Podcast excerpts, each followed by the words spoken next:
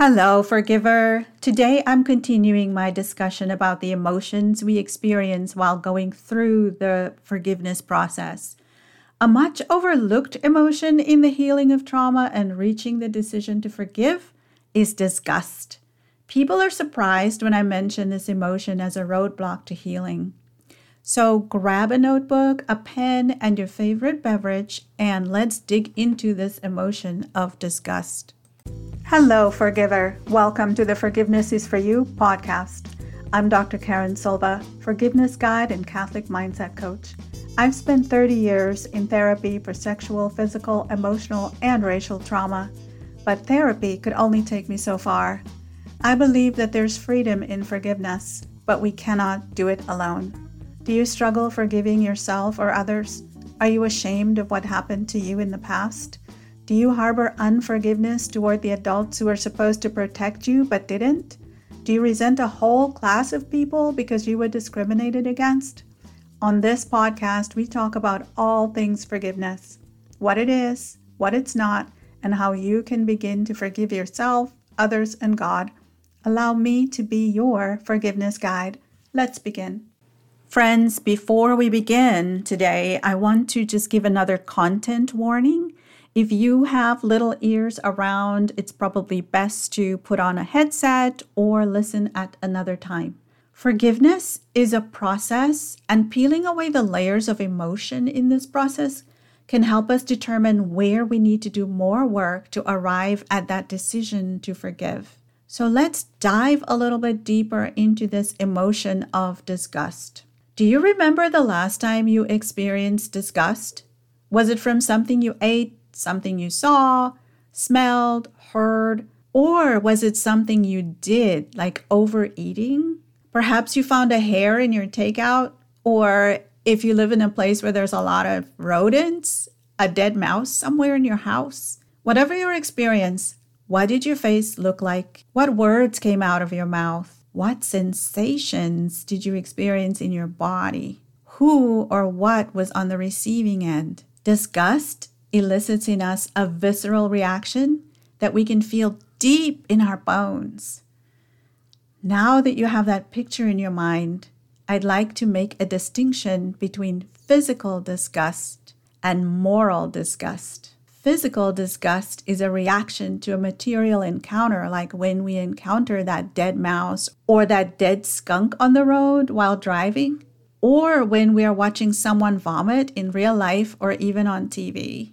Moral disgust is a reaction toward a person who committed a violation of the moral code, like sexual, verbal, or physical abuse, and even betrayal in a relationship. In this episode, I'm going to focus on moral disgust. Pope St. John Paul II, in his Theology of the Body, posits that, like the Trinity, we are composed of a community of persons.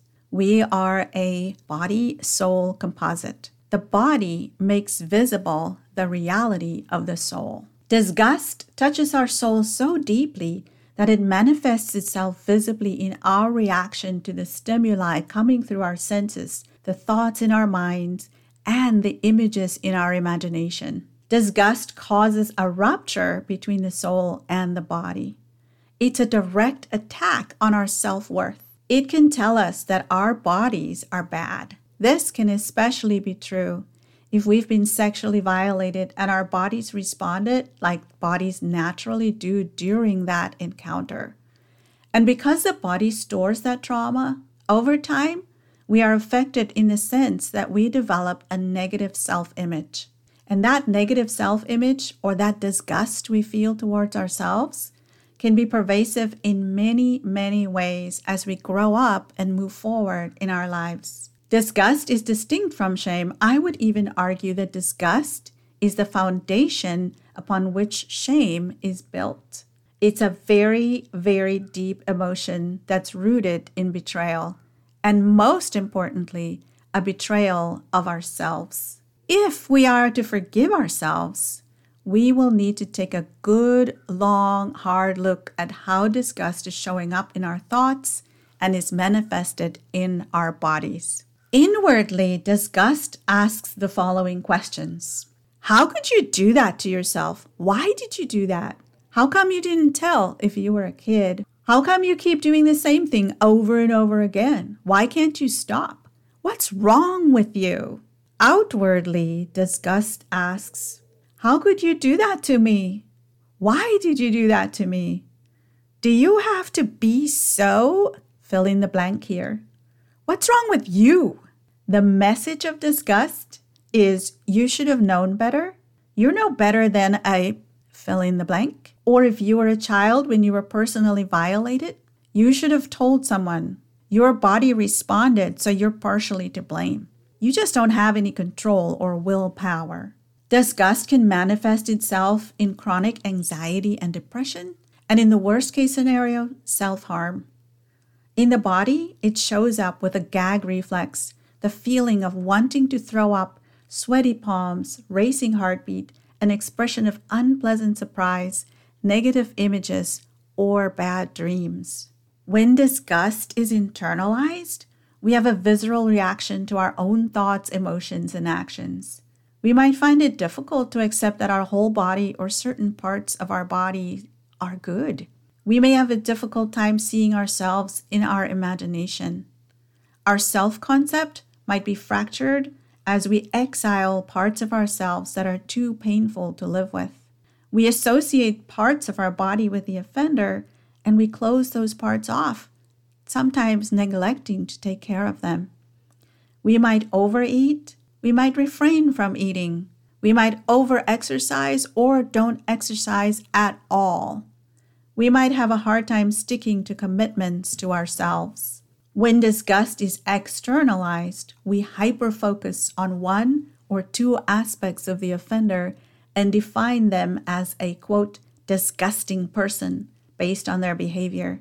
Instead of seeing a whole person, we're limited to our definition of what elicits a visceral response in our bodies when we think about or encounter that person.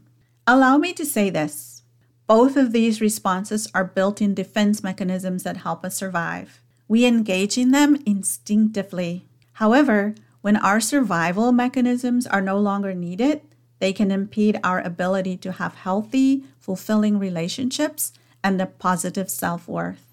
That's why it's important to make distinctions between our past painful experiences and what we are going through right in the present moment. It takes slowing down and following the trail of our thoughts and associated emotions to discover what is real and what is not real. From a faith perspective, I'm going on a limb to say that Jesus felt disgust while he was driving the money changers out of the temple. His visceral reaction was to make a scourge of small cords, and he drove them all out of the temple and the sheep and the oxen and poured out the changers' money and overthrew the tables, as we read in John 2, verses 15 through 16. Even though disgust is a natural reaction to a moral injustice, we do not want to stay stuck in that emotion. We want to move through it toward a place where we can forgive. But how can we do that? Number one, be aware of what happened before the moment we felt that disgust. Was it something someone said, a memory, an image that popped into our heads? What was the switch that turned on the thought behind the emotion? Number two, identify which associations from the past could have led to that visceral reaction. Our imagination will take what we've got coming in in the moment and look for all prior experiences and make that connection instantaneously. And sometimes we're not even aware of that. Number three, recognize feeling disgust is part of the healing journey and that you are not wrong for feeling it toward yourself or the other person. It's a natural reaction to a moral injustice. Avoid judging yourself for feeling disgust. Number four, cultivate self compassion to help integrate those parts that are carrying disgust. Self compassion entails viewing yourself through the lens of love, the way Jesus looks at us. Lean into what God created you to be and who He says you are. No matter where you are on your forgiveness journey, wallowing in disgust or not, God still loves you. Jesus himself affirms your value in God's eyes by saying in Matthew 10, verses 29 through 31, Are not two sparrows sold for a small coin? Yet none of them falls to the ground without your Father's knowledge. Even all the hairs on your head are counted. So do not be afraid. You are worth more than many sparrows. It took me a long time to identify the parts of me that felt disgust. I had a hard time forming a complete image of my face when I wasn't in front of a mirror. I looked upon myself with so much disgust when certain past painful memories would surface. My therapist's assignment was to spend five minutes daily in front of a mirror and just look at myself with compassion. To be honest, Initially, I couldn't do five minutes, it was too painful. But over time, I started looking for what other people saw in me, what they remarked as my beauty and my strength, and that helped a lot. I asked the Lord to help me see myself through His eyes. The battle for my self worth is a daily struggle. Self forgiveness is a marathon, not a sprint. Disgust is sneaky. It wants us to believe that we're not worthy, but we are. Number five, create safety for yourself to process the emotion by taking it through the reason cycle, a method that helps you capture your thoughts and ground them in reason. You can connect with me as your mindset coach, and I will teach you the reason cycle and how to use it. And number six, take time to pray for yourself, and if your heart is ready, to pray for the offender. Friends, I hope that what you've learned here about the emotion of disgust sheds a little bit more light on the forgiveness process and where you might be on your journey to forgiveness. Please be tender with yourself. Forgiveness is serious business. May the grace of the Lord be with you as you contemplate what you learned today. If this podcast is making a difference in your life, please hit subscribe below and consider writing a review. Share the link with a friend, take a screenshot, and share on your social media. Connect with me as your forgiveness guide. I will hold space for you as you work through your pain and rewrite your story. Sign up for my 5 Days to Forgiveness self guided mini audio retreat at www.drkaren.com. Check out my website for how you can bring me to your church or small faith sharing group. And remember, friends, forgiveness is for you.